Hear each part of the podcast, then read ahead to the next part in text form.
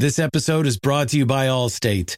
Allstate wants to remind fans that mayhem is everywhere, like at your pregame barbecue. While you prep your meats, that grease trap you forgot to empty is prepping to smoke your porch, garage, and the car inside. And without the right home and auto insurance coverage, the cost to repair this could eat up your savings. So bundle home and auto with Allstate to save and get protected from mayhem like this. Bundled savings vary and are not available in every state. Coverage is subject to policy terms and conditions.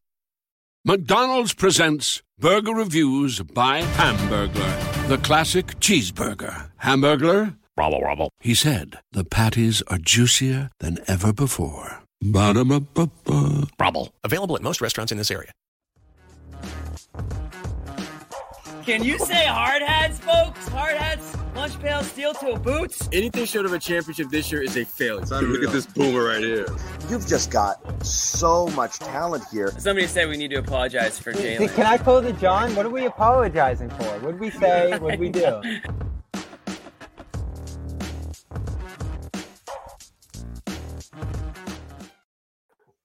All right, welcome in, guys. Sherrod Blakely, John Zannis, brand new sponsor joining the Garden Report. We'll tell you about it in a little bit, but you're looking at it right now. Nutrafol, little hair stuff, hair stuff. Not for everyone, Sherrod.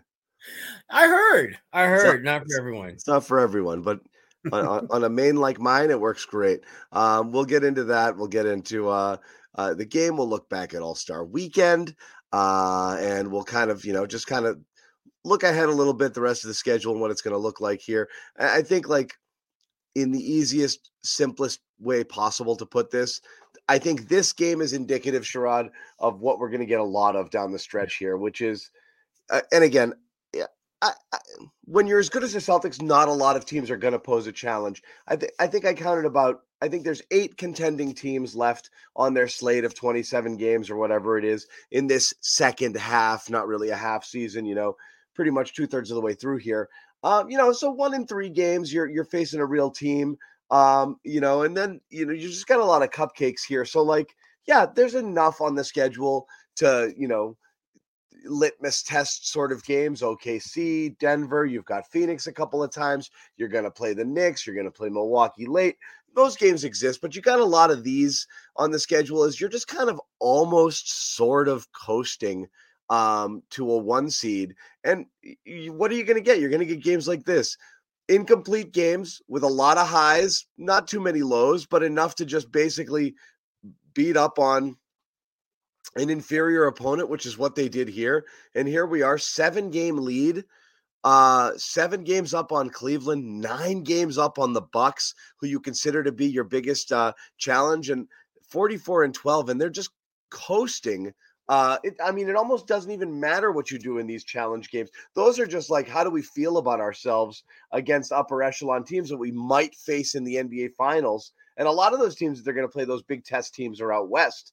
So um, it's it, it's just interesting. But again, you get that kind of first game back off the break sort of vibe where they come out looking good and then they let Chicago in it, a little sloppy with the ball, a little slow on some rotations. Defense wasn't great in that first half. And then predictably, they're like, okay, we'll try now. And then they, you know, keep them at arm's length and they go to win.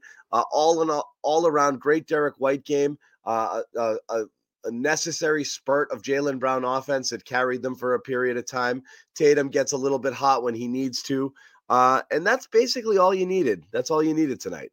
Uh, Yeah, you, you got a Kornet celebration and a little Xavier Tillman action. We'll talk a lot about those guys as well. But, you know, just kind of o- overall takeaways on the first game back from the break here. Well, I, I think what we saw tonight, this is going to feel like Groundhog's Day, the movie, uh, for a lot of people, because I think you're going to see a lot of these games as we close out this, this p- portion of the season. Uh, 60 wins seems highly likely for the Celtics at this point. Uh, when you look at the teams they're playing, you look at how they're playing, and you look at as we get to the very end of the season, how basically they're going to be home pretty much the entire month of April. Uh, and the Celtics, they're this is exactly what they're supposed to do against a team like Chicago. Play well enough to where you don't leave any doubts as to who the superior team was. Uh, obviously, you're going to have those those low stretches where you're just not going to look very good, which is it's a combination of both the opponent playing up a level or two from what they really are, and you playing down a level or two. You're going to have that that dynamic. But uh, you know, derek White did what derek White I think has done more than times than not, and that's give the game what it needs. Uh, Tatum wasn't crazy about the way he played. His numbers look better than his, his actual play. The eye test wasn't nearly as good as his final numbers 25, 7, and 5. And, you know, Jaylen, I thought was good. I thought Jaylen, but this, the, the only knock I had against Jaylen in this game, and it's, it's really, it's, it seems like it feels like we talk about this a lot. He'll have a stretch where he's far and away the best player on the floor, and then he'll just disappear. He'll just, just completely fall off the face of the earth. And it doesn't, it's not like he's all of a sudden starts playing poorly. He just stops making an impact. And I don't know whether it's, you know, him for, you know, it's kind of his own version of load management. But the minutes that Jaylen plays, he's been very impactful. It's just that he he has a stretch where he's just kind of out there. Luis uh, has thoughts. Okay. Yeah. Okay. Uh, and Porzingis, I just thought he, he didn't have a good game. Yeah. No, low key, uh, you know, we kind of ignore this with Porzingis because he's been so great for so many of the things that he does. But you do get to a point, um, you do get to a point where, wow, I know you get to a point where it's hard to ignore how bad he's been um, from three.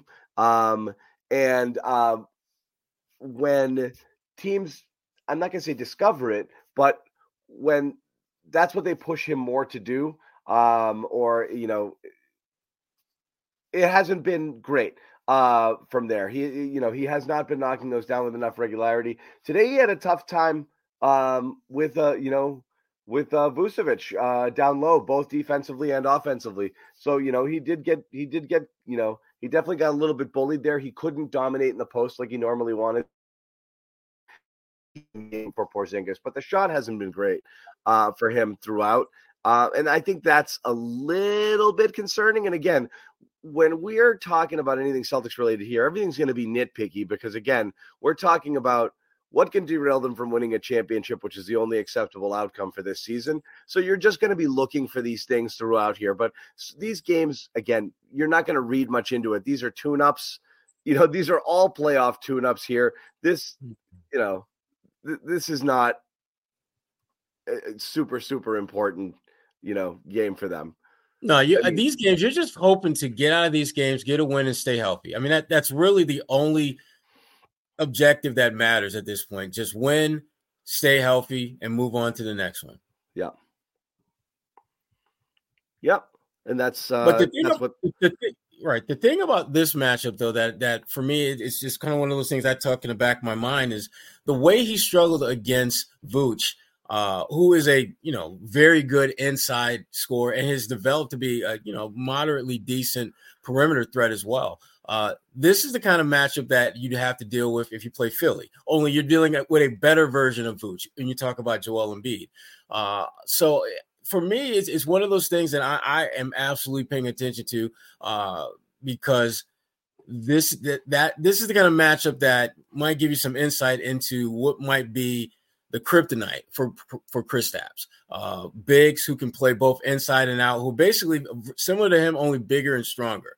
Uh, and that's kind of what you know. Um, if you're dealing with Philadelphia and you got to deal with Joel Embiid, that's kind of what what you're you're looking at. Because more times than not, Kristaps is going to have a mismatch at at one end of the floor, and Philadelphia is one of the few teams that has a guy that he will not have that against. Uh, and and so when you and you play a team like Chicago with Vooch, he's not Embiid, but he's Embiid like as far as scoring around the basket and also scoring from the perimeter. And for for Porzingis to struggle the way he did, um, not crazy about that look. Uh, yeah. Not crazy about that at all. Not not not crazy about it. And I, I have to amend my Porzingis stuff because he shot he shot really well in February in January uh, to bring that average up, but um, he just didn't definitely looked a little bit like like I said, he got bullied. He got bullied a little bit tonight uh, mm-hmm. by Vucevic, and uh, you know he was on kind of both ends of the floor, uh, and that wasn't super great to see. Um, you know, from him tonight. Uh, but again, that's a minor, minor, minor thing. Rest of the game was basically, you know, what did you need to do to make right. sure that this wasn't going to be a slip up sort of game? Scal kind of mm-hmm. said it in the uh in the in the uh in, in, in the game as well. He's like, I feel like this is going to be like a 17 point lead coming out of the third quarter, and it was. Um, that's kind of what that's kind of what happened here. And so they got hot at the right time and uh, and put it together. And again, I, I just don't have tons and tons and tons to say about this because it's Chicago. They're almost beneath you, right? I mean, it's it's just not anything that you're super concerned with. I would have liked to see them cash it in earlier, Sherrod, so we could have mm-hmm. seen a little bit more of Tillman uh, and uh, Springer. I'm not upset that they waited this long to get him in, but I think it's going to be a little while before you see these guys crack the rotation. And then Kornet comes in and he just does Kornet things, and that's what we're going to be talking about. Uh, you know, that's what we're going to be talking about as soon as Bobby gets, you know, gets in here too, and Bobby's in Chicago. Yeah, please, please let's save that for Bobby. Um, I, I, I don't want to extend the. Kornet. I love the guy. I really do. I, I, I love the fact that he, um, how can I put this? Um, he knows who the hell he is. Uh, and he's not trying, he's not, he, I mean, he's not trying to be anything more than Luke Kornet. Uh, I'm the number three center on a really good team. There's certain things they want me to do, and I'm just going to do those things and just leave me alone. Uh, that's who I am. Um, I like the fact though that Luke is starting to look to score more. I what used to frustrate me about him was when they signed him initially, he was supposed to be a stretch big who could give you, you know, he could help space the floor. And he never shot the damn ball. How the hell are you going to help space the floor if you don't shoot? You have to at least pose like you're a threat. I like the fact that he's looking for his offense a little bit more now. Um, that's the Nasus Manning. I love that. Um, I like the fact that Luke's looking to score more because I do think he has the ability to do that. It's just that um, he may think the team doesn't need him to do that, but I think they do. I think they need him to look to score more to do some of those things that we talked about when they first got him, which is help space the floor. Um, the Luke that we've seen like the last few weeks, I think, has been a much better version than what we saw early on in his tenure as a Celtic. Um, so Luke Kornet update from, of course, I'm looking at a Bobby Manning Luke Kornet clip on Twitter as I'm talking through here. Um, he thinks that Hauser is okay after the elbow, um, and uh, that he didn't break his face or anything like that, so he should be back, and that should be fine. Well, that's good because th- that's you know, Sam's another guy that again I, I think has the ability to in a playoff series, best of seven. Sam Hauser could win you a game. Um, w- when he gets hot, there's not a whole lot you can do about that uh, because you can't pay too much attention to him because you got to worry about Tatum and Brown and D White and Jrue Holiday and Porzingis and all those other guys. Uh, so when he gets a roll and he can absolutely take over a game for a three, four minute stretch and be the difference in you winning or losing. And so it's good to know that he's not going to miss any significant time because initially it looked, I mean, your initial thought is that he may have broken his nose. And you just don't know how players are going to respond and react if that happens. And then they have to play with a mask, which every player who's ever had to play with a mask talks about how uncomfortable it is. Uh, and for a guy whose st- strong suit is shooting the ball, you wouldn't know necessarily how that how he would respond to having yeah. this plastic all on his face all game long. So that's good to hear that that it's nothing serious and it, it's not a broken nose because that was my biggest fear when I first saw him you know, yeah. holding his face like that. Well, let, let's get off. Like I said, I, I want to give, you know, people get mad when we don't give people their flowers, and we'll do that and we'll move on. But I'm more interested in kind of, uh, you know, I I did want to see um if you're not going to play these guys against Chicago, I don't know. I I'll when are we going to see those end of the yeah, bench guys play? I'll get into it in a minute. But like, uh, first off, you know, definitely good to get Derek White's a guy who was a little hot and cold entering the All Star break. There, he mm-hmm. he kind of rode that for a while. It was like, you know, is this guy is this guy our second best player type of talk coming from the fans? Uh, and then he cooled off a little bit, uh, and he didn't have these Derek White type games. He had, I would say, the most complete player start to finish tonight was probably White. I mean, it definitely started with the three blocks in the first quarter was really tone setting, um, you know, just from there. But just the all around game and that everything that he did. And he just came in and, you know, he's gunning freely. And when that shot's falling, he just looked great um, start to finish. And it's like, yeah, this version, you want the best version of these guys when it matters most. So you're not really going to care with like little dips in and around the season. But right. like, this is definitely the Derek White you want to see the rest of the year and entering the playoffs, even after after that small cool down period. Yeah, but, but for Derek, I mean, t- you know, in his defense, he needed to have a cool down period because he was incredibly hot yeah. for way longer than anyone thought he could be. And, and, so for him to cool off a little bit, uh, just uh, a little bit, just a yeah. little bit, it right. wasn't ridiculous. It, it right. was, just- and they were still winning, and yeah. they were still winning games, even though he wasn't playing great basketball. And you still look at his numbers, and they're they're still career highs, damn near across the board. Uh, so for to me, uh, every player, I don't care whether you are, you know, Adonis Jordan or Michael Jordan, you're going to have a stretch where you're not going to be great. So, can your team find ways to win? And but more important, can you find a way to recalibrate whatever it is that you were doing to work well and start doing that again? And Derek, it looks like he he he's coming out the break looking like you know all star Derek White, and yeah. that's a good thing for you to see if you're the Celtics. Yeah, yeah. Uh, Holiday again, small you know, contributions at least tonight, but he's still stroking it.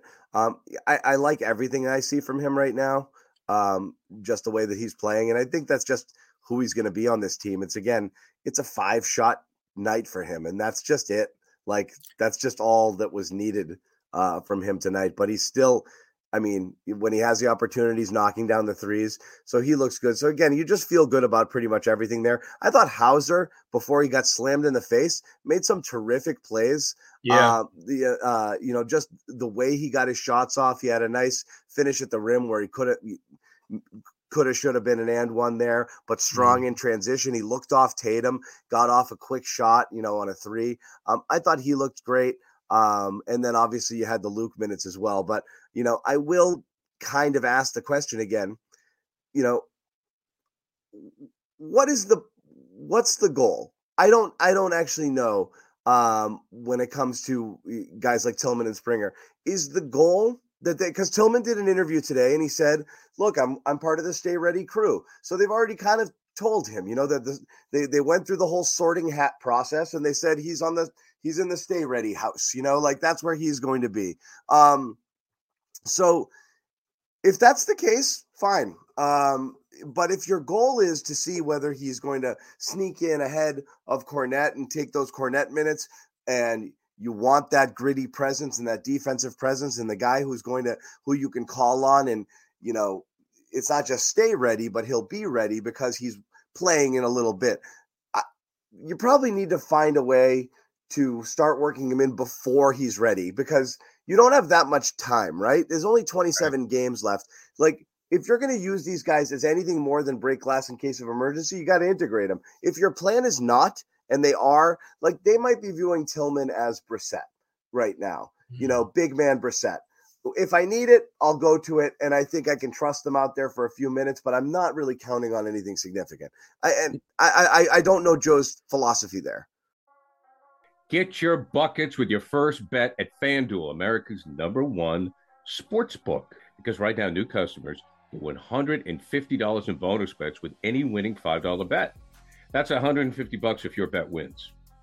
Bet on all your favorite NBA players and teams, quick bets, live same game parlays, exclusive props, and more. Just visit fanduel.com slash Boston and shoot your shot. FanDuel, official sportsbook partner of the NBA. Massachusetts 21 plus and present in MA. Hope is here. First online real money line wager. Only $10 first deposit required. Bonus issued is non withdrawable bonus bets that expire seven days after receipt. Restrictions apply. See terms at sportsbook.fanduel.com, gamblinghelplinema.org, or call 800 327 5050 for 24 7 support. Play it smart from the start. GameSenseMA.com or call 1 800 GAM 1234. No, I, I, well, I, I think Joe sees Tillman as just another guy that I think he's going to stay in that in case of emergency, un- unless, unless there's an injury or unless, frankly, Luke plays his way out of the rotation. I, and, and I don't think that's happening. Luke is doing more than what they are necessarily needing him to do, and that's going to keep him in the mix. Tillman is going to be that in case of emergency. And there's certain matchups that you can absolutely see Tillman probably seeing uh, some some minutes in that top nine ish rotation, um, which they won't be using much of in the playoffs. It'll be very situational. If you're playing Philadelphia, Tillman is more likely going to play. If you're playing Cleveland, you're probably going to use Tillman. Playing New York, you're probably going to see Tillman in, in those particular matchups. But uh, I don't think Tillman is under any false impressions that he's going to come in here and get a chance to be in a rotation. I think what his whole thing is, it, it goes back to what I think has to be the stay ready mantra that when I get a chance to play, I got to play well. And I thought tonight Tillman got in there, did some really positive things. He got a bucket. He, he, you know, made a play at the rim defensively. I think he had maybe one assist.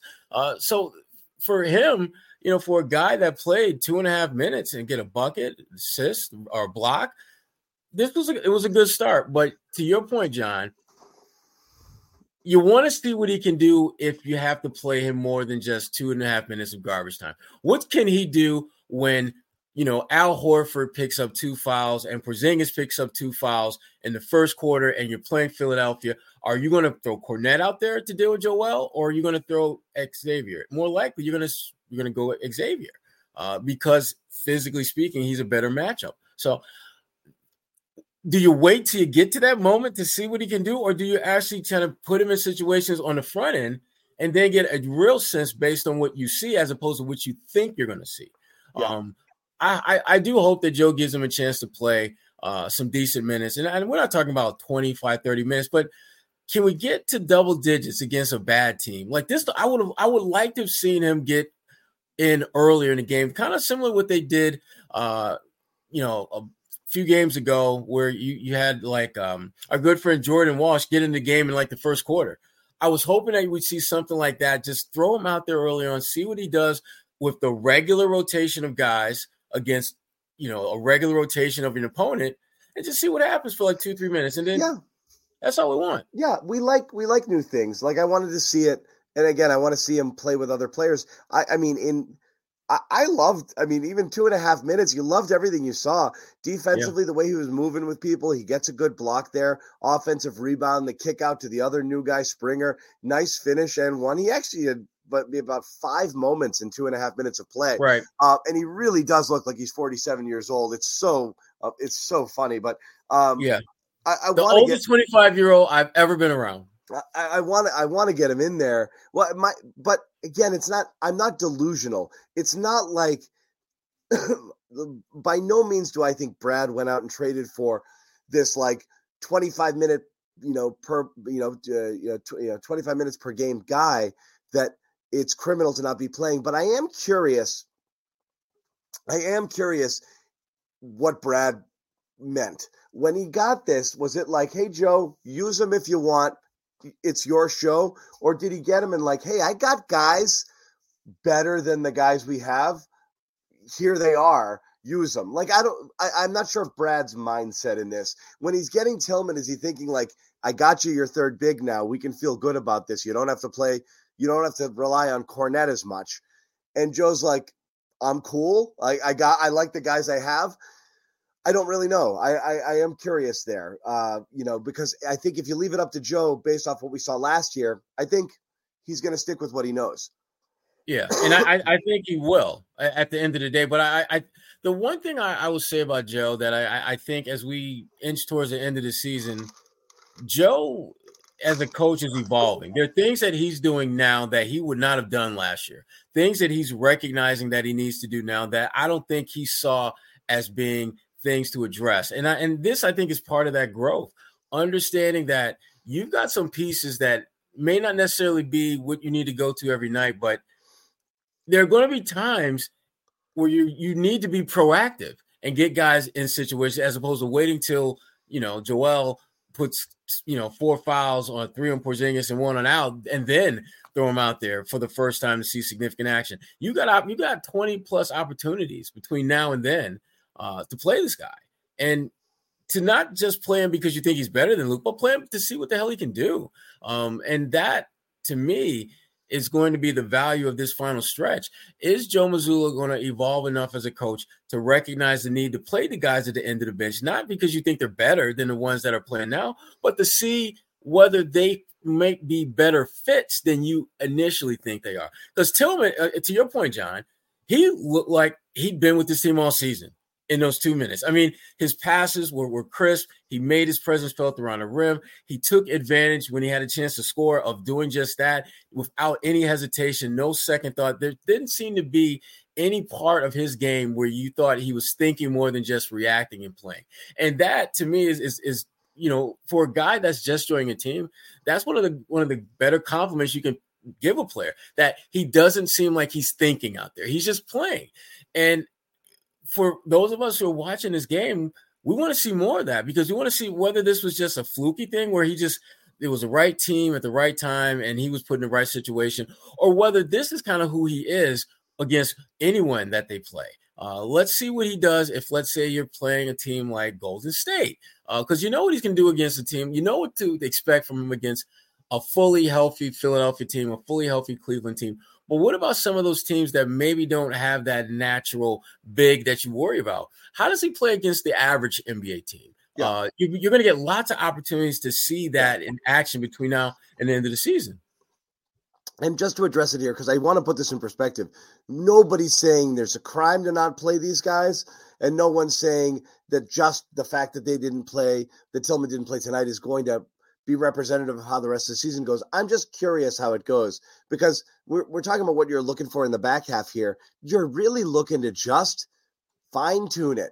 What yep. are we going to do? Like the wins, you're almost at a point where the wins and losses don't matter anymore. And right. like this is like a long standing argument in the chat. And guys, in the chat, eh, lay off one another, please. There's no reason. It's just if you think something's a bad take, it's a bad take. But please, come on, be nice to each other. Um, uh, please, seriously.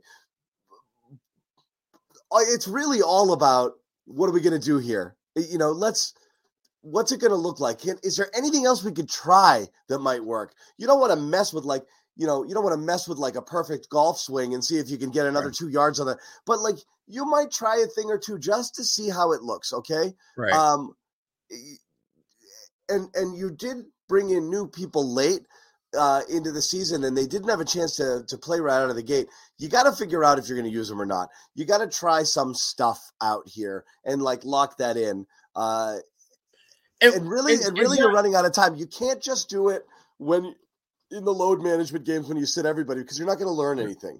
Right. And and the other thing too, and you know, you, you got to keep in mind is you got a seven game cushion on the best record in the East. So it's not like you're in this race where you got to play your best players to win in, in order to keep pace. You obviously want to win every game, but it's not like you're in a situation where you have to absolutely put your best unit out there night in and night out so that you give yourself, you know, a chance to have the best seeding in the East. You got a seven game cushion to play with. Now, obviously, you don't want to play with it too much, but looking at your end of the bench guys, getting them a few more minutes here and there, maybe throwing them out in the first quarter as part of the rotation versus waiting to the end of the game when it's a blowout. You think about that if you're Joe Mazzulla. I think you have to think about that to see what they can do in again real competitive. The game isn't a blowout type situation. Yeah, and, and, and I, didn't expect Tillman to play tonight. To be honest with you, I, I didn't think he'd get out there. I, um, I, actually didn't either. And I agree with this uh, comment here from Celtics Guru. I don't know that it's negative necessarily, but I, I, think we've been saying this all year long. It's like you're really nitpicking things now because the standard is I, I, can't say it enough. It's championship or bust. It this is. is not this is not like, whoa, you know, like to hang a participation banner. And if you get to the conference finals and you know caught caught a tough break, you know, it's still a good season. It's not it's no. not. I'm sorry. No, it's no. not. This is like it. You are. You're trying to run perfectly right now. That's mm. all you're trying to get is this machine to run, you know, as efficiently and smoothly as possible entering yeah. the playoffs. So there is no letdown. So it's not right. negative or critical. It's and it's not no, it's not pessimistic either. It is maybe anxious is the best word. You yeah. just you know you just want to make sure that it works. Right. Um, and, yeah. You know, I'm just going to say, and, and the way that Brad has approached building this team at the end of last season up to this point, there's no doubt that they're going all in on this season. I mean, when you look back at, at how things just kind of broke down, they needed, you know, a, a stretch big. They needed another guy that can kind of give them some juice in the backcourt. So what do they do? They go out and get Jrue Holiday, the best on-ball defender in the NBA, and that's not me talking. That's players in the league that's how they view him. And then you go out and get Porzingis, who's one of the best stretch bigs uh, out there. Uh, and then on top of that, during the season, and when you realize that maybe you could use a little bit more physicality, you go out and get Xavier Tillman, who that's who he is, that's what he does. And knowing that you're looking so much towards the postseason this year, you also have an eye out for the future. So then you bring in a guy like Springer, who's probably not going to do anything for you this year, but you were able to acquire a player who you can develop down the road and it, while you're still competing at the highest level for a championship. And so I think folks are just eager to get to the big show. I mean, this all of the, that's all I've been. Season, yeah, the season is kind of like the opening act to like the main attraction, which is the playoffs. And I, I, give the players a lot of credit for playing with a level of focus I just didn't think they had because they want to get there too. I but think they're so. not. Yeah, yeah, but they're not allowing the usual trappings of the regular season to, to limit them from being the absolute best team in the NBA. And this is a good um good comp here. The the 08 team was clearly the best team in the NBA that year mm-hmm. through the regular season. Didn't mean they didn't have ups and downs as well. Remember Atlanta took them to Al Horford but, and the Hawks took them to seven games in the first round. It was the most lopsided seven game series in, in history because the four wins were like uh, by an average margin of like 28 points, but they still they lost the three games in Atlanta and they had to go to seven. And that was talk about anxious. You're like, what the F are you doing here? You're struggling with these guys. And it got easier as time went on, you know? So, like, that was, you had to white knuckle it a little bit and, and enter the possibility of, like, uh, we just went seven with these guys, and that sucked. So, yes, it, it is anxiety when it's like, don't blow it, guys. Don't do this to us. That's where fans are a little bit here. One, you've been burned a little bit in the sense that, yes, going to conference finals and finals and falling short has a price. You know, yeah. some people pose it as uh, you know, an accomplishment, but other people might look at it as a blemish, which yeah. is we've seen what happens when you get there, and I don't love it. And so that's what's in the back of people's minds. So there's definitely a little bit of anxiety as far as that's concerned. Uh, there's a there's a little Joe anxiety. There's injury anxiety. There's all that stuff. But you're right. You can't play perfect all all season long, and I don't think anybody's necessarily expecting that. You're just kind of looking at you know what could possibly knock this team off because eh, you just said it, Sherrod. The focus they've played with is is remarkable. They keep churning it out. There's not there's not what are the dips? You know, like not many that they I'm, haven't been I've able to that they shocked. haven't been able to correct throughout the year. You know, they go through a stretch where it's like I don't I don't love the way they're playing right now, and then they rattle off seven straight. You're like, well, okay, you know. So they've they've won a lot of games that they would have lost, uh, and they're playing a lot better, and and that's great. So you know, there's nothing there's nothing you can say about you know about you know, eh, there's nothing but good things to say about how this team's responded to pretty much everything so far this year.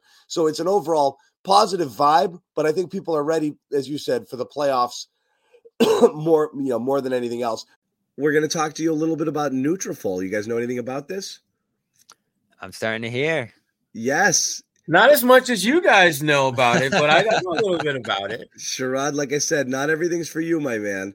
But I, again, I, Hair growth and hair health, and again, Nutrafol's drug-free whole body approach promotes hair growth from within, no compromise, just better hair. Hair thinning is not inevitable. You can take control of your situation and your life. You got you're like me and Bobby, hair's flowing. You think you're going. It's Bobby. I tell you, you don't know what that's going to look like in 25 years. You know, I'm already seeing some gray. You don't know, but again, 80% of men will experience hair thinning in their lifetime. It is entirely normal. Nutrafol is the number one dermatologist recommended hair growth supplement brand with over 1 million people seeing thicker, stronger, faster growing hair with less shedding. You do not want to shed, right? Right? I, I want a hypoallergenic uh, reporter, Bobby. I don't want you shedding everywhere yeah. you go. Um, Phys- physician formulated using 100% drug free ingredients. So take the first step to visibly thicker hair. For a limited time, Nutrafol is offering our listeners $10 off first month subscription. Once again, $10 off first month subscription, free shipping when you go to Nutrafol.com slash, what do we got here? Men. Slash men. Men, men, men, men. Nutrafol.com slash men and use the code GARDEN. Once again, $10 off Nutrafol.com slash men. Use the code GARDEN. We've got Coach Joe Mazzulla here talking. Let me see. What's he talking about? Winning. It's what I do. Uh, oh, here we are. We are talking about what we were talking about earlier, and that is uh, Derrick White in the game that he had today. And here's Joe Mazzulla talking about D. White. I guess what does that kind of do for you guys? Again, he's in the category with uh, with Jrue. When those two guys, they, they have a, a tendency to affect the game with in ways that uh, you know people may not see sometimes, but also it's just it just goes underlooked. And so they're Ho- Hold on, we're gonna put Joe back up here. We had a little glitch here. We're gonna put Joe up again. Plays, even the play at the end of the half where the two of them kind of flew around the entire court and Coby White got a contested three. Like they just have an innate ability to affect the box score, but affect the the, the momentum of the game on both ends. And I thought uh, the two of them did that to start the game. And uh, you know, I thought Jayson and Jaylen did a great job in the middle of it, and then I thought Derrick's pick and roll execution at the end kind of you know sealed it for us.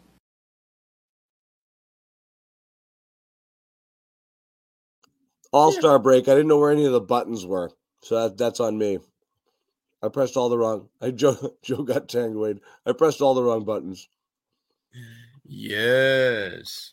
Yeah. Uh, Joe, uh, Joe, um, yeah, he, he I, the, the coolest thing about Joe Mazzulla right now is just the ridiculously blatant, obvious comfort level he has with everyone. And talking about his players, even when they're playing well, and just not trying to to, to overemphasize the humbleness that he likes to do from time to time. Just your guy is kicking ass. Own that. Speak that truth. Uh, don't hold back on that. And right now, you've got a number of guys who are playing at career levels uh, on on, on every almost every metric. And so when you should have the best record in NBA when you have good players who are playing their best basketball.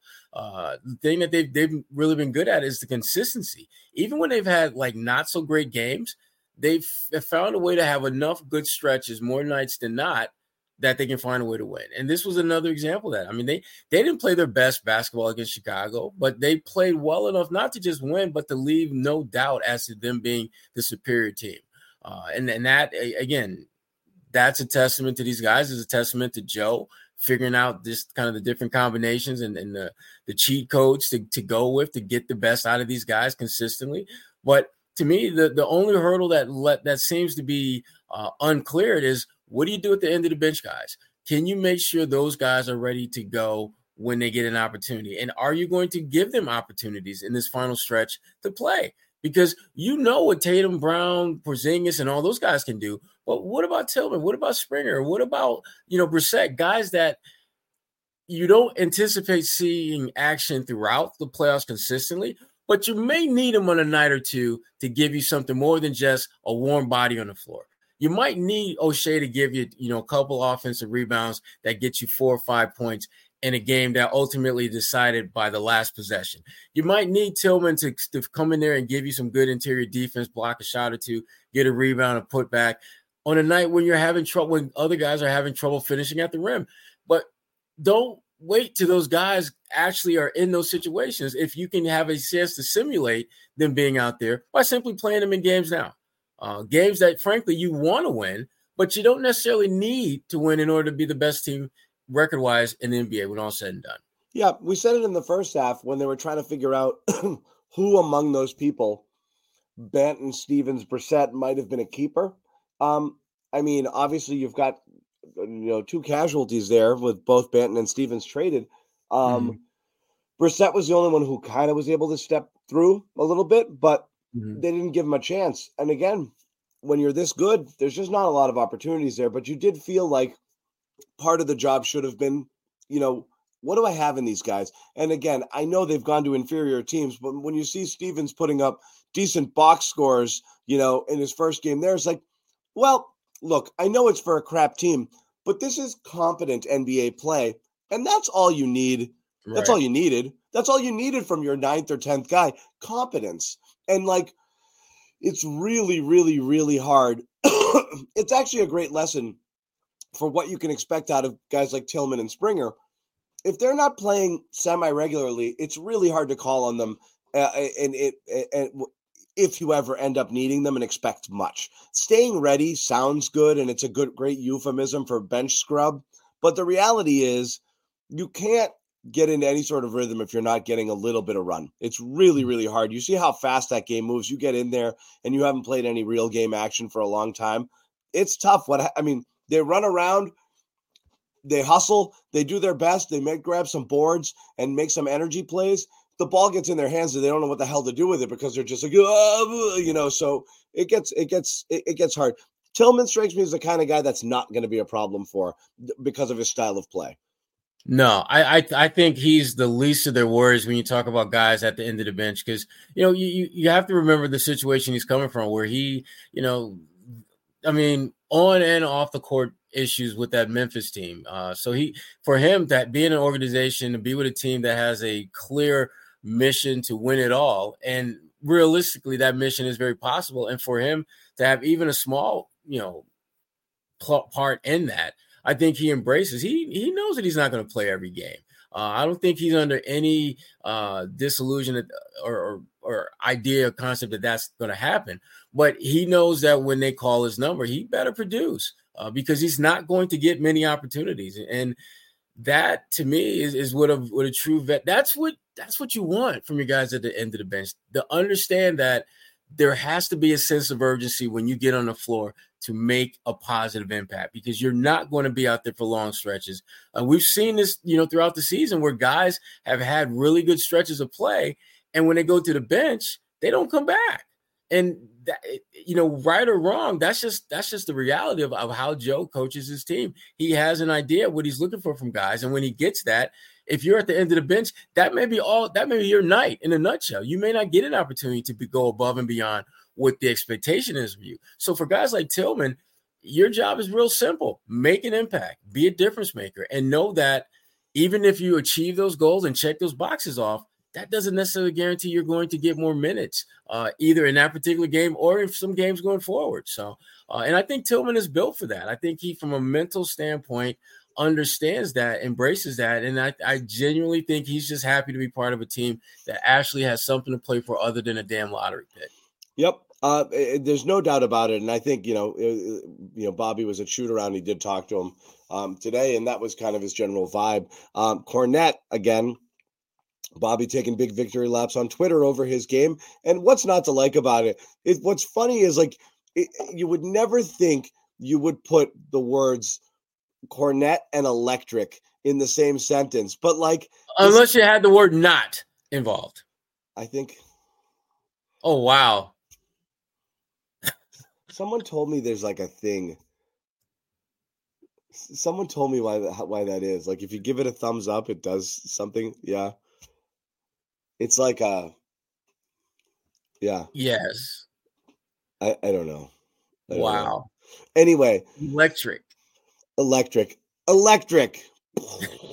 um, but he was, and he's fun, and I love the guy, and I hate that Bobby oversells his importance and then makes me say bad things about him because that's not what I want to do.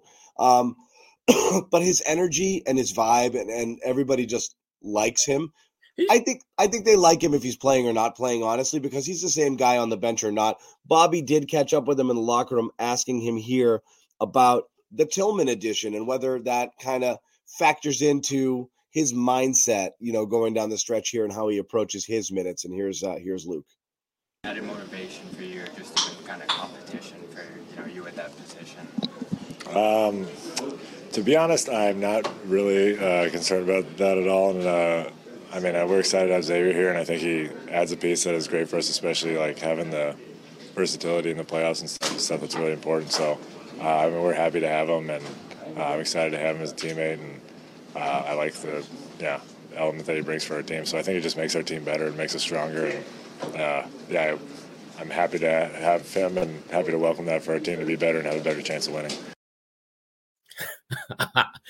Both teams play hard. Both teams play hard. Bobby trying to stir controversy. Exactly. I mean, know? what is he supposed to say? No, I don't want that guy here.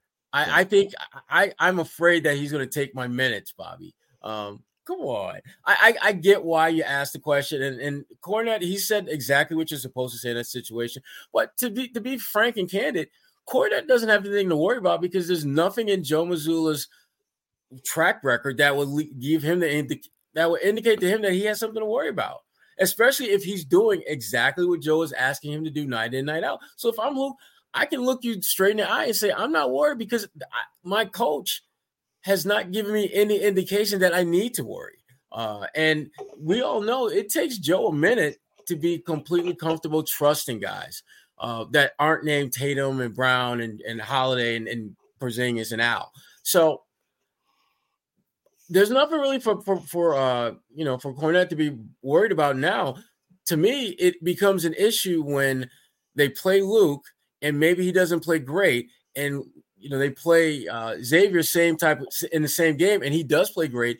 And if it gets to the point where you're seeing like two, three, four games where they're kind of mixing up the minutes, and Xavier is significantly outplaying him, that's when you're going to have to start asking that question and seeing uh, if it's some asking that question of Joe actually more so than Luke.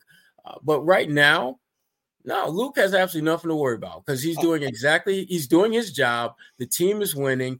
There's a great chemistry and flow and rhythm to what they're doing. And Joe, I just don't see going out of his way to mix that up unless again the play and the performance of guys forces him to shake that up. I'm going to posit that Tillman was more impressive in his two and a half minutes than Kornet was. Um, but that's just me. I'm just that's just me. But it doesn't matter. I would say Kornet is bordering on cocky in that soundbite. Um, not not quite. I know but- you're yeah, I know what you're saying. he- he's I, like- I heard it too. I heard like, it too. "Ah, I, am okay. I got my minutes. Like X Man's cool, but like I, I think my I think I'm set. I think I'm Joe likes me. Joe likes Joe and He's Bobby right. likes me. He- he's right. I mean, You know he's what? absolutely right about I think I can get balloons if I do that. Yeah. Thumbs up, fireworks, peace sign, or victory sign balloons. It's a Up thing. next, we need to get lemon cakes just flowing up from behind you, John. That's what we need. The lemon. But square. I love every time if I say Luke and give the double thumbs up and we just get fireworks, that's going to be great for everybody. Yeah. Yeah. Yeah. Yeah, that's going to be great for everybody. Um, Bobby is making his way through the locker room. Kornet has spoken. I don't know what it is that he's waiting for. He's waiting on Tatum, maybe, um, to um, to do his thing. And as I said, we're going to get into Tatum, Brown, little All Star stuff. Tatum's done a couple of interviews recently. They're interesting, um, and I'm I'm curious your take on them as well. Um, and then uh, we'll talk a little bit. Like I said, everyone's kind of right now sizing up the East. Who scares you? Uh, who's uh, you know, I is it hard? Is it ridiculous to say no one? No, because I mean you're you're basing it on facts. I mean the, the facts are let's you start looking at the teams near the top. Cleveland has had a great run of late, but I just don't feel that's a team that I'm I'm concerned about because I think there are a number of teams, including the Celtics, who could knock them out in the first round if it came to that. To be honest, uh, Philadelphia, you don't know about Joel and his situation, so they become a, a bit of a wild card. Uh, New York is playing well, but uh, again, I, I'm not really trusting them just because of just their track record of being in New York uh, and their best player. Uh, no disrespect to Jalen Brunson, but I'm not sure you're built to lead that team, and that, that's no knock on you. It's just that you're fit. You're you're like basically like a slightly bigger version of Isaiah Thomas, and as great as much as I love it, and as much as I love Jalen Brunson as a player, I'm looking at Tatum, I'm looking at Brown, I'm looking at Al, I'm looking for. There are just too many weapons on the on the green side of this equation that makes me not fear the Knicks. And beyond that, uh, the team that I worry about, and not so much beating the Celtics, but just making them work harder than I think they would want to early on, is Indiana. I don't want to see Indiana in the playoffs, and it has nothing to do with them beating the Celtics and everything to do with them forcing you to go deeper into your bag of whatever then you should in the in the early goings of the playoffs. Uh, you they're not going to beat you in the series, but they're going to make you work. And I'm not sure you want to do that early on. You expect that in the conference finals and maybe even the second round, but first round, I wouldn't want to see them because I, I, just think that they are going to, and even in the second round, I wouldn't want to see them because I they just they just make you work, and you don't want to do that in the playoffs, particularly when you've had the kind of dominant season that the Celtics look like they're having. I mean, they could potentially wind up winning the East by double digits, which is kind of crazy uh, to have like a 10 game cushion. Uh, but it's very possible. Very possible.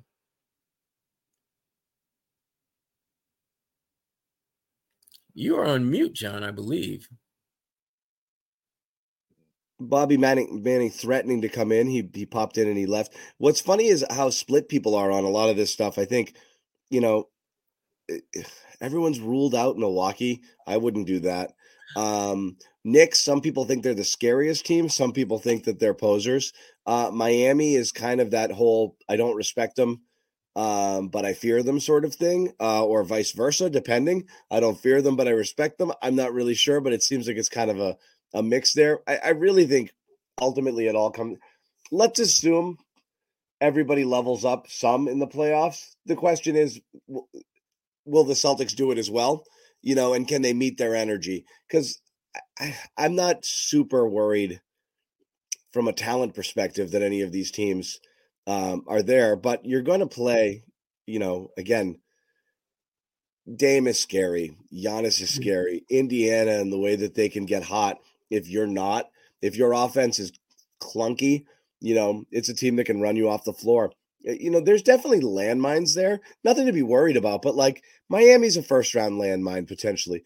Philadelphia, if they fall all the way back in the pack and Embiid comes back in the last couple of weeks of the season and they're an eight seed, that's not great.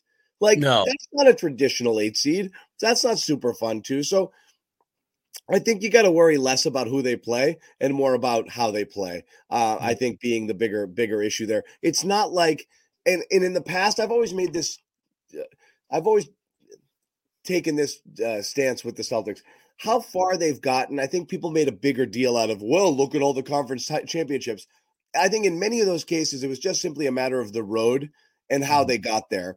Had they faced different people in different rounds, they could have been first or second round exits in all of those years. To me, all of those years are failures. Getting to the conference finals and losing is no difference than a first or second round loss. Honestly, like the Heat lost to the Bucks in the first round. Bucks lose to the Heat in the first round. You lose in the conference finals if you played them in the first round, you think you beat them or you lose the same way. You might lose the same way. So, mm. I, and then you're the loser and who fired your coach. You know, everything's a disaster, and you fire your coach, and all of that stuff happens um, because you had a disappointing first round exit. I don't see that this year. There isn't that team where you're like, I'm worried about the matchup per se. You're really just worried about how the Celtics play. We're going to bring in Bobby Manning. What's up, Bobby? Bobby, we can't hear you, and you got a double name thing going on there.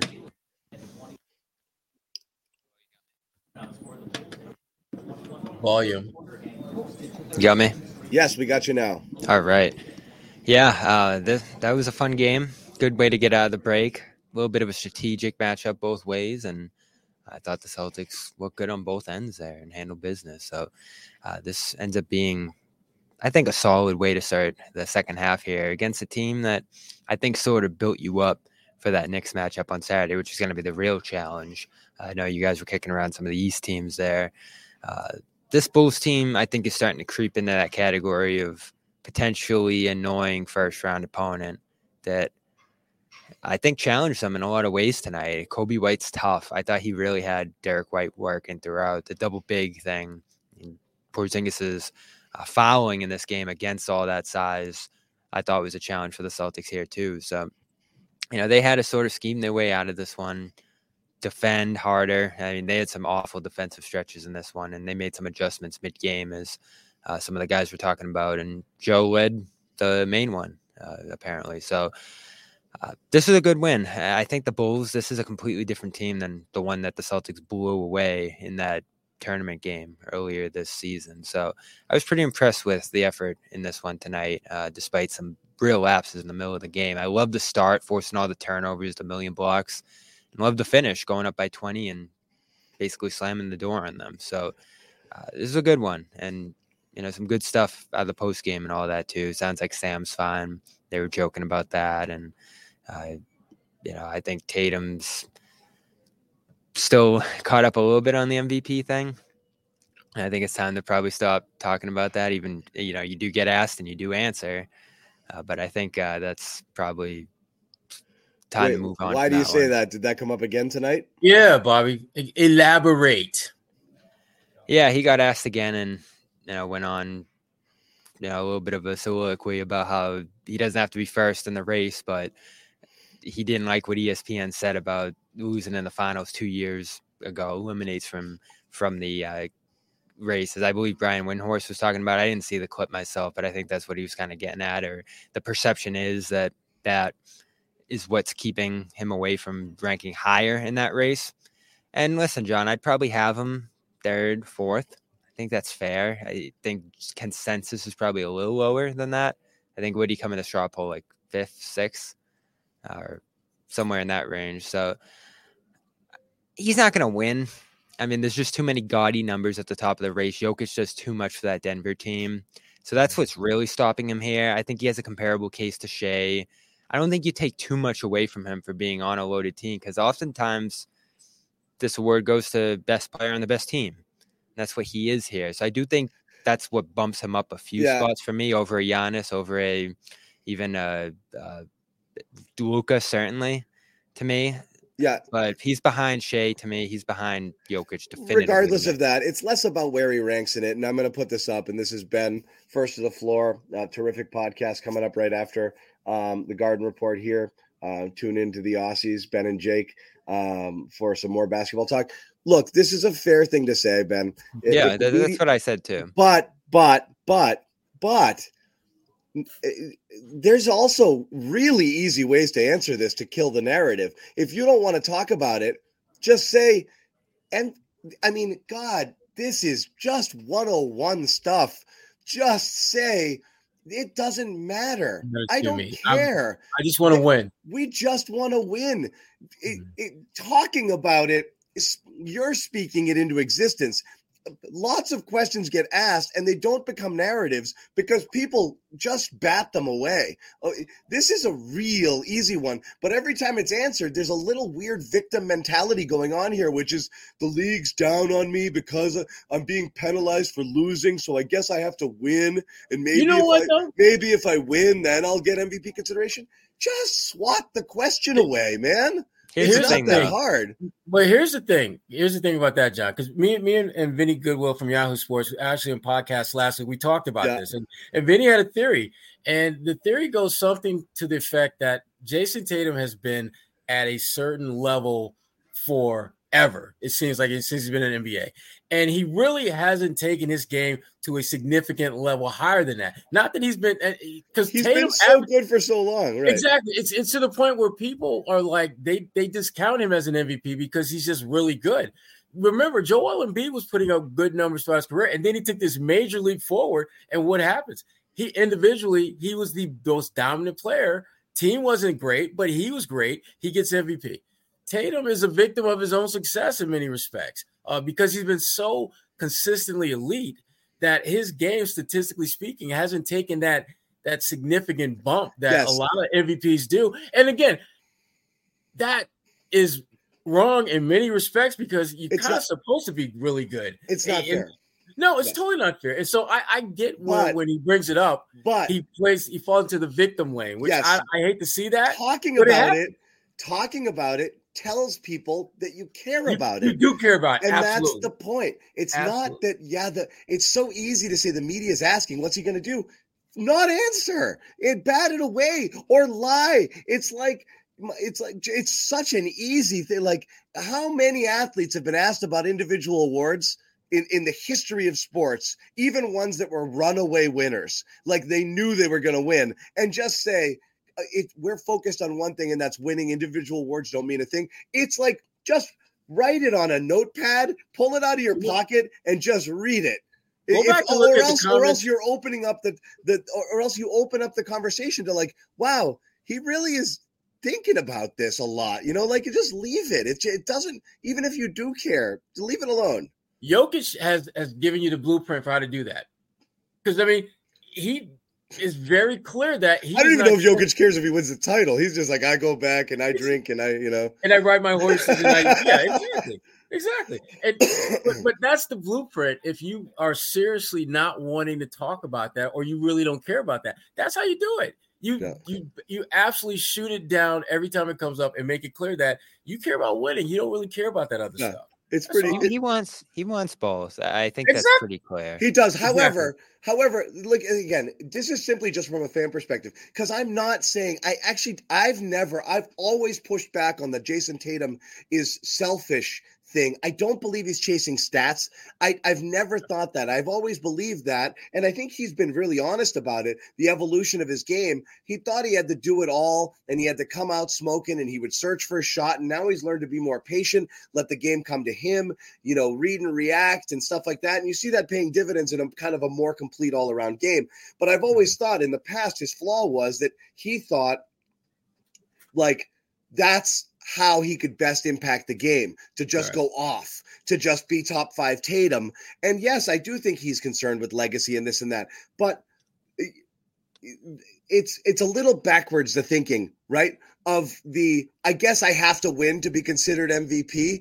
No, you shouldn't you just want to win to win? And if anything else happens, that's great. It's like I want to be great, but I guess I can't be great until I win, so I'll go win. It feels backwards. It should be like, no, no, no, no. I just want to win first, not I want to win so now I can, can be considered, you know, an MVP caliber guy.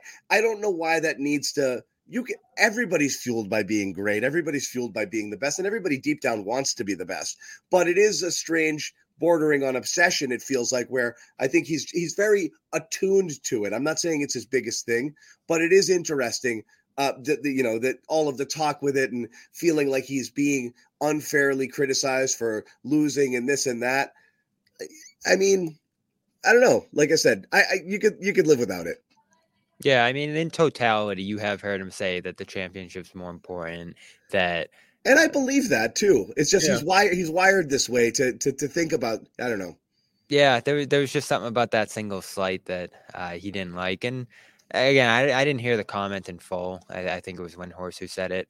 Uh, I think that was more just about the perception of him. And I, I do think Windhorst's comment rings true in the sense that when Tatum lost that finals, it became a big hit on him because of the way he performed.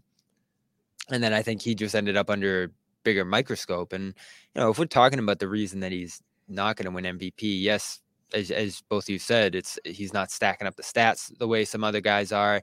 He's not the center of the universe that a guy like Luka is, and those usually end up being big factors in who ends up winning this thing. Uh, but I also think you know he does get a strike for being on the best possible team, and that's probably not super fair. And there's an inconsistency factor, I think, with him a little bit too that is fair. In that, you know, even in this game, John Woozy, he was sitting at like seven points through like two and a half quarters. Two for seven shooting, something like that to start. That in and out thing with him, and we see it less now, you know, but games like that Philly game last year, you know, you start three of 13 or whatever it was in that game, or one of 13, game six, turning around a dramatic way, as you said, John, by just going off you need a more complete profile here, and the standard is high. You know, winning MVP is an enormously high standard.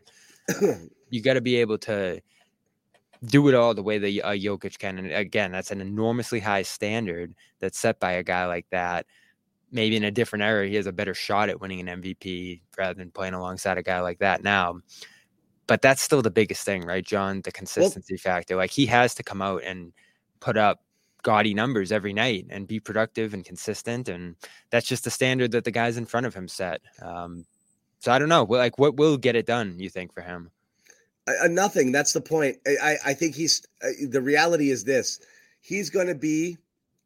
Uh, Sherrod put it this way: he's been an outstanding player, pretty much at this level now for three years, four years. Uh, first team All NBA type guy. Um, and that's where he lives. And I think that's where he'll continue to live. He might not ever get the gaudy stats. And part of the reasons behind it is because now he has a better team around him. Like there could be a version of Tatum five years from now if the Celtics take a step back four years from now when they have to kind of reload on the fly, and he's the only guy on the team, and he might get his 34 points per game on a team that ends up as the second seed and might get an MVP there, but the team's probably going to be worse for it. Reality is, and we've said this about Tatum from the get go, best version of him is is 26, 26, 10, and 7. You know, like, and that can win you an MVP, honestly. Mm-hmm. Like, I I think you got to not worry about pouring it entirely into you know the points and i'm not saying necessarily is but the best version of him is the one that takes a step back offensively to make his teammates better people will recognize it because he's playing good defense this year um, mm-hmm. And he is a more complete player than some of the other stat hounds not all of them but you know certainly someone like Luka and guys who just put up you know uh, you know there's certain people that you know there's certain there's some empty calories behind some of those stats that they put up there um, or you know, I'm not gonna say Embiid. Embiid's a force, but also he's he's the whole he's the whole ball game over there. You know, I mean, not entirely, but they they lean on him so much. So yeah, you want like a.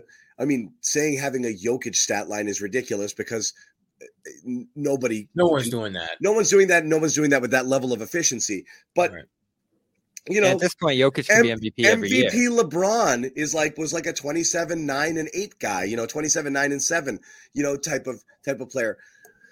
It's it's gonna be hard for him. It's gonna be hard because the they're better when he does a little less. Um, it, it's a fact when they share the ball and when they and then when they work it through and let everybody get involved, or when he's trying to involve his teammates, um, they're better. So it, it's hard for him. I think he's stuck a little bit. Um, at least for the next couple of years, around a team that doesn't need him to go off for 30 plus every single night. And he's still putting up really outstanding numbers. It's just probably going to be short of MVP. That being said, I think he will get some consideration because I think people will look around. Embiid goes down. Jokic is going to get a crap ton of votes, but there is some Jokic fatigue. I think Tatum statistically might fall below SGA and Luka, certainly in the points per game and this and that, but he's going to get the best player on the best team uh, nod and might get more consideration than I think people are thinking. A lot of people are saying five, six here. I think he finishes top three this year for sure. I really do. I have him third right third. Yeah. yeah. I think he'll be three. I, I think he finishes top three.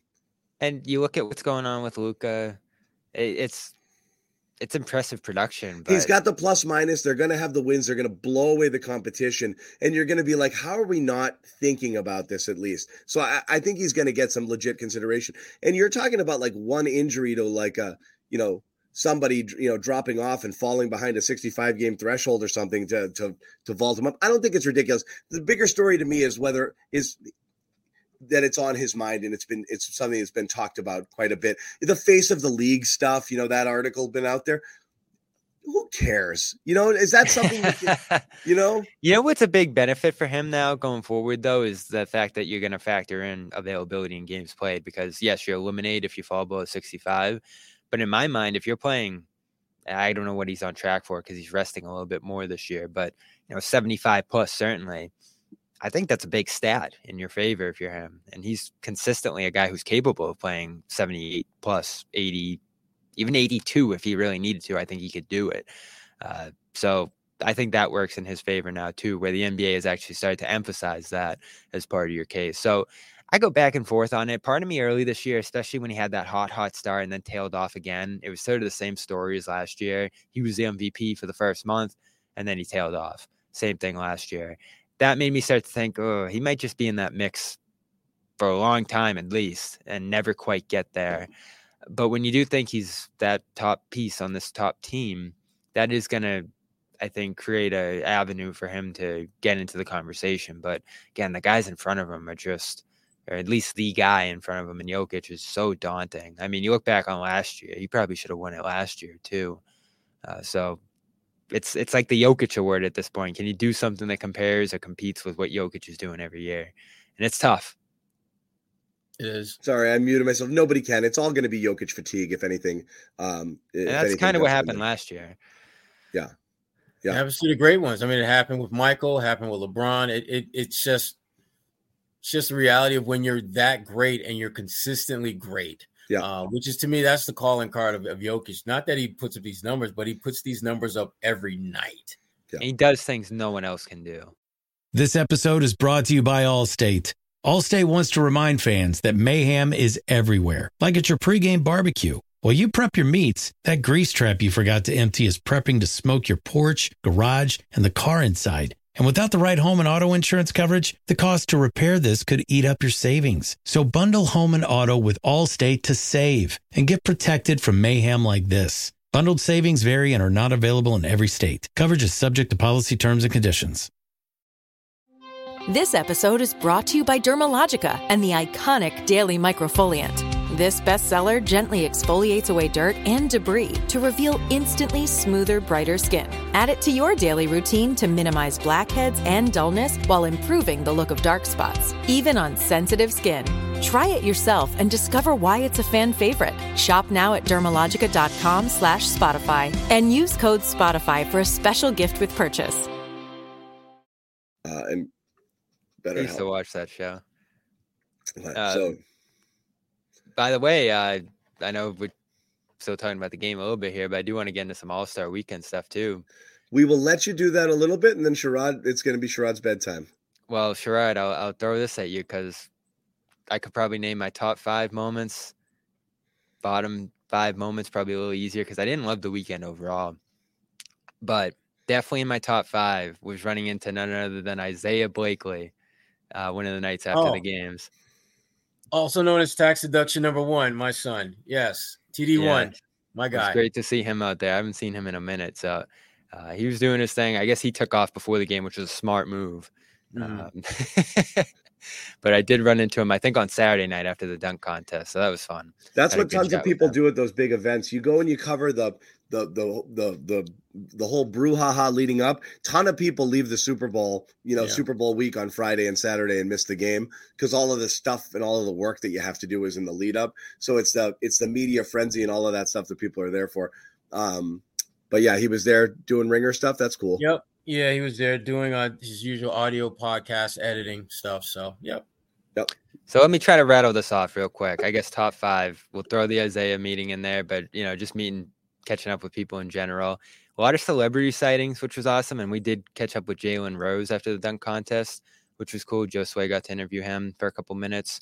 Um, I did enjoy the dunk contest. I thought it was cool to watch in person. The crowd was good. I know got lackluster reviews, and it wasn't certainly among the greats, but I thought it was solid. The Steph Sabrina thing really came through. And then um, honestly, I, I I enjoyed the food out there generally. Like it wasn't amazing, but I did enjoy it. You know, some of the like Harry and Izzy stuff that was going on out there. But bottom five, the madhouse media experience. I've never seen so many reporters, John. Like it was out of this world. You couldn't get an inch near any of these guys. Um, a blizzard rolled through on top of it, which was not fun. They did not clear it well. Downtown came to a standstill. Um, really, not a ton in the way of events this year, at least that I kind of had access to. Um, and some of them kind of got ruined by the weather too this year. And the game stunk. That has to be in the bottom five. Just all time bad all star game. Uh, and then we'll round it out with um, the Friday stuff kind of stunk too. The G League team beat Wembanyama and celebrity game was kind of a waste of time. So I hate to Those say are, it. sup- those are supposed to be wastes of time. Yeah, they are. It's just I hate killing to say time. it. Overall, a net negative. It was fun. Yeah. It was cool to experience, but wow, not not the best All Star weekend. Well, next year it's going to be in the Bay. So there's hope. I like that. There's hope. That's that's back to back to my roots. Do you think they got to mix it up, John? There's a lot of talk, is it, or is it just what it is? So I I'm in the camp of it is what it is, and like when did what I didn't get the memo. Uh, like when the the All Star game was supposed to matter to me. Like I don't understand why everyone got so mad. Like it's these are all jokes, guys. Like it's it's bad business to go out there and try. It doesn't make sense. It's not supposed to be competitive. It's it's so people can see their favorite guys and be like, "Look, there's those guys." And that's it. Like that's it. I do I wish I wish like I wish the dunk con- there's no reason the dunk contest should be that bad. Like none. The, the- it- that should that should be if you want to do live live with the fact that the All Star game is going to be a joke, but put big ass prize money into the friggin' dunk contest and and and make it an eight man field and let and and and honestly, you can't enter with anything short of a 38 inch vertical. You know, like I want it measure. I want high flyers in there and go. It, it that would be great because that alone would restore a little bit of credibility to the weekend to have the best like that was a big deal. The All Star game sucked, but Michael Jordan and Dominique Wilkins were in the dunk contest every year, and that was cool as hell. And and the best shooters do the three point shootout, and that's kind of cool. So you actually get to see the best at those two.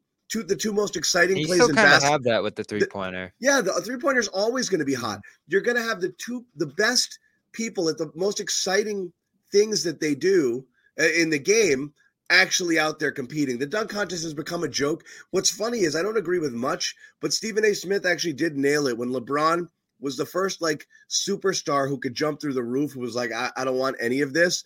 And then it, it really did feel like it dipped after that. I I do don't get why he did that, Sherrod. I do agree. Yeah, I mean, I, I I don't understand why that. I mean, think about this. We've never seen Zion Williamson in a slam dunk contest, and yet so much of the hype and build up of him coming into the NBA was the fact that this 275, 80 pound, It's a crime. athletic guy could play above the rim like no one we've ever Yeah. seen. You they- they have to figure out a way to convince those type of players to be in a dunk contest and and find. I mean, think about it.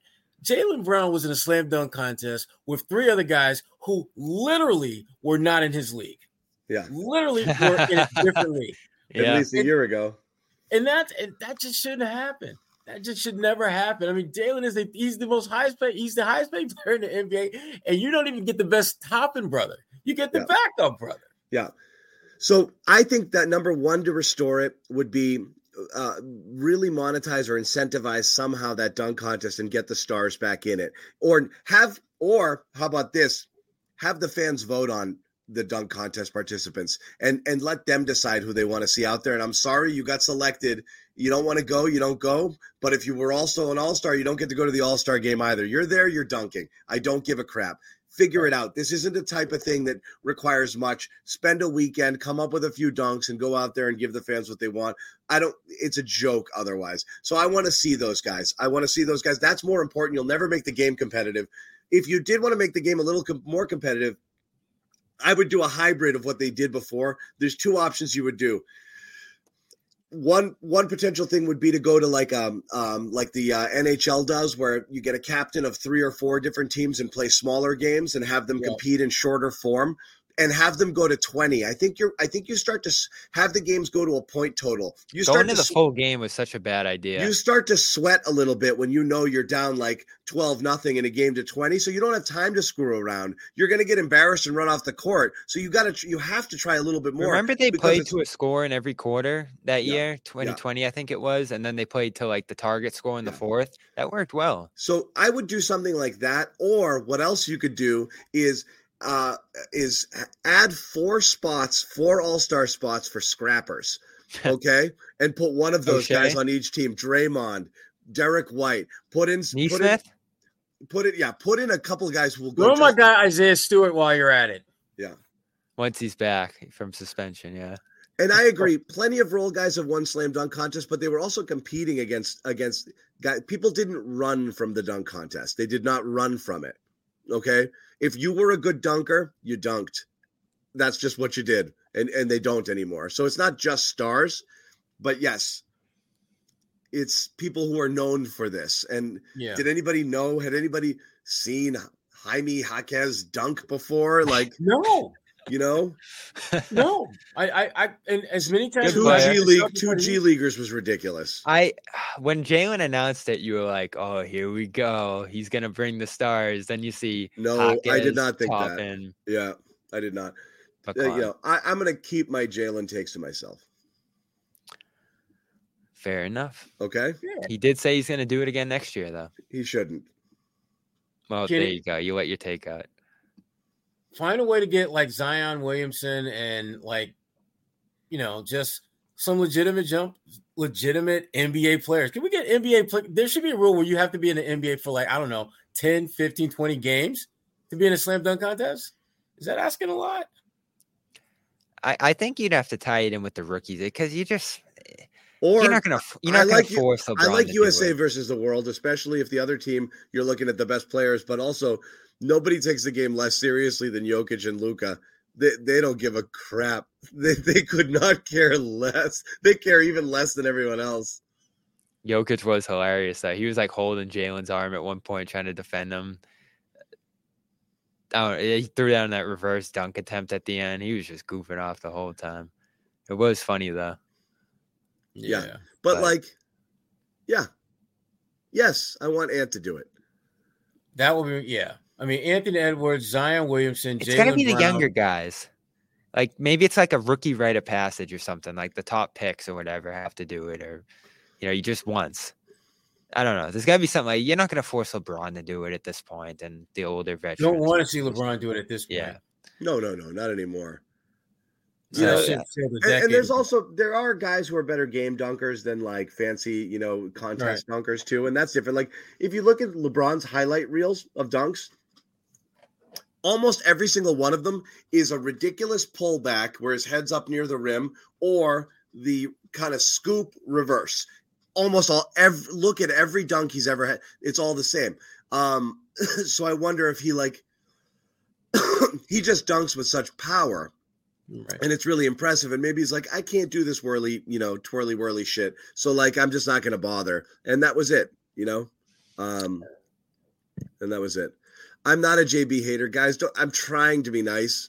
Uh, he just did it. He just did four of the most ordinary, like dunks that like 80 percent of the world can do. But there was just- some showmanship to it. I, I that doesn't matter. Like doesn't I think he wanted points for it, but ultimately people just want good dunks, and they were pretty, pretty. I mean, look, man, this isn't one guy. Like, just if you took to Twitter and you put Jaylen Brown's name in it- there wasn't a lot of positive. You know, it's like he's getting it, booed badly. It was not. It was like draft night all over again. The world, the world reacted to it. Okay, it wasn't. You know, that it was. It was. They were bad. you, didn't- you didn't even have to say anything, John. It was. They were bad. they were. I like the glove one. We were joking about it with him. here What was the point? That was a cell phone. It was like, look, people think I can't lo- do, use my left hand. I'm going to do a I really like basic dunk with it. I like that. I guess he could have. We were joking with him. He could have moonwalked after. Maybe that would have gotten another point. oh man. But he's he, you know, he came away from it okay. He's, he said he's rolling with the jokes, and he's gonna do it next year if they want him to. So Yeah. at then, least and he's then- doing it. Right? He and gets he gets credit for he put himself out there, John, in a way that absolutely nobody I else would. applaud him for that. I, I'm, I'm going to give a bigger knock to Tatum, who couldn't be bothered to take off his coat, throws a horrible friggin' lob to him, and then leaves. Bounced. Exactly. And then Look, leaves. He had to stay for ten stay. more minutes. He didn't John. stay for 10 more minutes to watch his boy in the finals. But, oh my but John, God. that that to me symbolized what the slam dunk contest has come to. Even the best players who are asked to participate in it don't want to stick around for that stuff. Yeah. I mean, he literally did not have time to. T- it was just like, okay, uh, my Uber's going to be here in three minutes. Let me just throw this up here real quick, and I'm out. I'm out. And I'm not- I couldn't believe when I saw him. Yeah. I can't be mad at him about that. Kyle Richards, nice one. It was that was awful. I'm sorry. It was awful. You know, I'll give props to Jaylen for trying. I'll give props to Jaylen for trying to make it creative. I'll give props to him for being the only guy with any name and any reputation to possibly put on the line. And he did it. He did all of those things. But uh yeah, I thought, you know, you know, again, all Tatum has to do is pretend a little bit there, you know?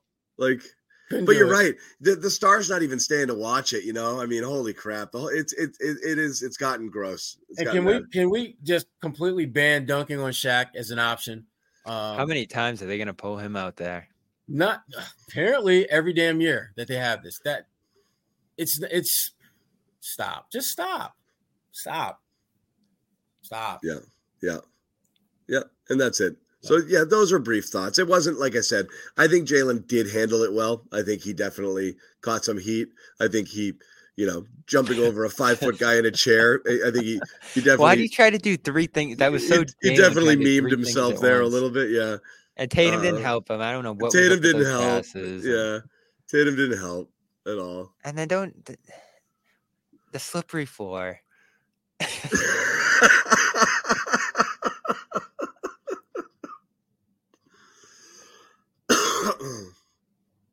Yeah. Why? Yeah. Why? The floor was slippery. It's all good. It's all good. Again, it's fine. It's fine. Who dunked over Tacko the uh, Who a was years that? ago? Was that Gordon? Zach LaVine, maybe? Or was that different? Okay, we could try this one. Uh, it was Gordon. Yeah. Yeah. Okay. So uh, uh, the, the the the very short answer to all of it: How do you fix it? Throw a lot of cash behind it. If the NBA wants it as a big weekend, and they want ratings and they want all of that stuff, and they think it's super important as a showcase for the league, um, then they should 100% put a ton of money behind it. You know, five hundred thousand dollars to each participant of a winning team. You know, whatever it is. Uh, and people, if you're going to play for it in a plan, you'll play for it in an All Star game. You want competitive, you got to put money behind it. That's that's basically what it comes down to. Big cash prize uh, for the for the dunk contest for you know all of that stuff. Would Luke do it? Luke Kornet, the dunk contest, or would he allow himself to be dunked over? Yeah, maybe that would have helped Jaylen getting him involved. Yeah, yeah, who knows? Um, but yeah. Anyway, uh, we are going to wrap. But thank you guys for hanging out here. We're back on what Saturday? Yeah, big game Saturday. Knicks, Celtics, MSG. Cass coming in with a little boomer take. I like it. You're right. I the cool. I hate being the kids these. da- I don't do the kids these days talk. I don't. I, like I, I. I hardly ever. I. I do think the too cool for school. Nothing bothers me more than like one of those skills competitions when it's a race around stuff and they jog. What? D- don't do it. Like that kills me. It's like doing a dunk contest but shooting layups instead. Like, why did you enter? Did you Like, see Edwards shooting lefty? And then Yeah. Barnes was throwing it over his head? over his head? That stuff. I. I is it? Are you that? Wor- is everyone just? Everyone's just worried to be memed, right? They just don't want to embarrass themselves. That's I what Jaylen's saying. I think that's it. It's like just if you're gonna talk about it, it's really uh, I kind of social media. Has anyone ever been made fun of for and that stuff's just going to be their all? immortalized if you if you if you if you if you do something silly. Would you really be made fun of if you went out in one of these things and just gave it your all? Like you don't have to be diving on the floor, but we're not asking for much. We're really not. No. It's silly. It's silly. So we got we got. uh, Do we have the Knicks, Bobby? Yeah, MSG. So we We're got on to something. New York. We got something fun to talk about. Bobby's on his way to MSG. That should be cool. We're back with the Garden Report on Saturday. What time's that game? Eight thirty. Ah, you can't do that to me.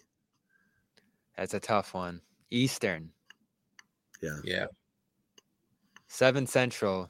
Come on, guys. We're here. It's, it's not Central Time. Anyway, yeah, enjoy yourself. Enjoy yourself. Uh, we are going to wrap it up. Thank you guys for hanging out here. Second half kicks off with a resounding uh, Celtics win over the Chicago Bulls. Um, didn't have them all the way. I mean, you know, it was close through the half, but they put them away when they had to. Nice games from Derrick White, um, Jaylen Brown, and uh, and, uh, and Bobby's boy Luke. Bobby's boy Luke, and the debut of Xavier Tillman, which was Bobby. I'll ask you. Sure, yes. Luke had some awesome highlight moments um, and super fun to watch. Uh, Tillman in two and a half minutes did about five or six impressive things, albeit in garbage time. Yeah, I think you know what he's capable of, and that's the defense, the uh, rebounding to some degree. He's not the best rebounder, but he can be active on the offensive glass, and then you know some of the high dribble handoff stuff that Luke does too. So there's an interchangeability there. I just don't know where they're gonna utilize him because when he looked up this morning, John, and said, "You know, I'm in the stay ready crew," you kind of knew what we were gonna see tonight. Yeah. Uh, so he's he's staying ready, him and Springer, and who knows when they'll break them free. But I said this before the break, and right after they got him, he's not displacing Luke. Like, and that's not even me. That's you know, that's I think their perspective on it. They like what Luke does. They trust him, and maybe there'll be situations where you need to go to a Tillman against a physically imposing center. Like maybe Vucevic was just killing you tonight, and Porzingis was marred in foul trouble, you go to him for a change of pace. But it's interesting, right? Because you know Brad probably goes to him, adds him as a guy that he wants to see them utilize a little bit. And is Joe going to do that? Uh, at least for now, it doesn't seem like. And you really don't have a ton of time left this season to integrate him. So it's going to be interesting to see because I do think you'll need him come playoff time in a spot, Mm. Sherrod. And you don't want to just have him have three real games under his belt. That's what we talked playoffs about a there. bit. Is this is the time to tweak it, to experiment a tad. Right. You've got that big cushion in, oh, in you know for the best record, and you've got the you've got enough bandwidth where you can throw him out there, like what they did uh, a few games ago with Jordan Walsh, where Jordan came into the first quarter and played a few minutes, and then That's with a couple guys out, though. Right. But I, I, I still think that you need to look at those possibilities with a guy like Tillman just to see what he can do with your regulars. You, you to your point, uh, and, and you, the point that you made, Bobby, about trust. I think that more than anything is why Luke isn't going to go anywhere. Uh, Yeah. Joe has a very short window of players he trusts. Ask Grant Williams. You know, you knew about that all too well.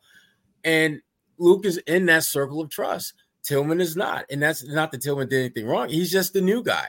He's going to have to play his way into seeing some form of a role. But even again, that, that role, as we talked about before you came on, Bobby, is probably going to be spot duty. Play against like New York, play against Cleveland, maybe play against you know teams that have Philadelphia with Joel.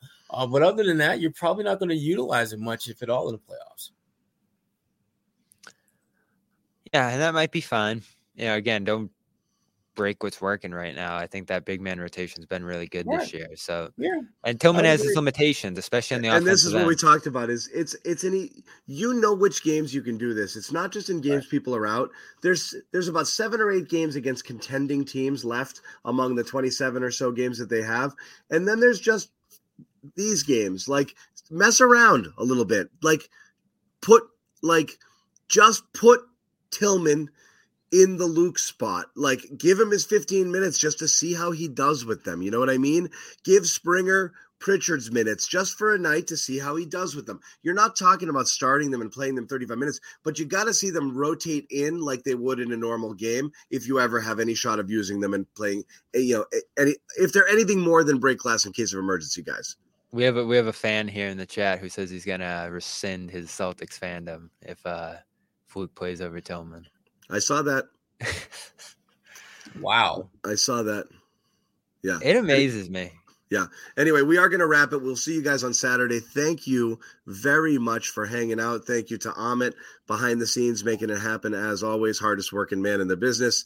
We will see you guys back here on Saturday. We should have a little bit more of the crew uh, in place and uh, should be a good one. The new re well, still, still no Randle, so you're not getting the full Knick experience, right? Yeah, No. OG's out too. Yeah, so you're not getting the full Knick experience. This is another problem too. Some of those games you just might not get.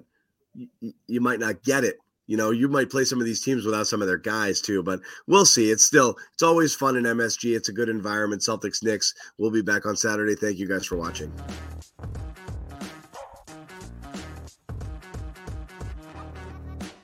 Wait, Amit's got an outro for us, I think. No, he doesn't. He said he was going to work on an outro. He had a phenomenal game. Phenomenal. Forfeit's out. I, don't, I think it's an auction. That did not sound like a chair. It was a freaking chair. It does sound like a chair.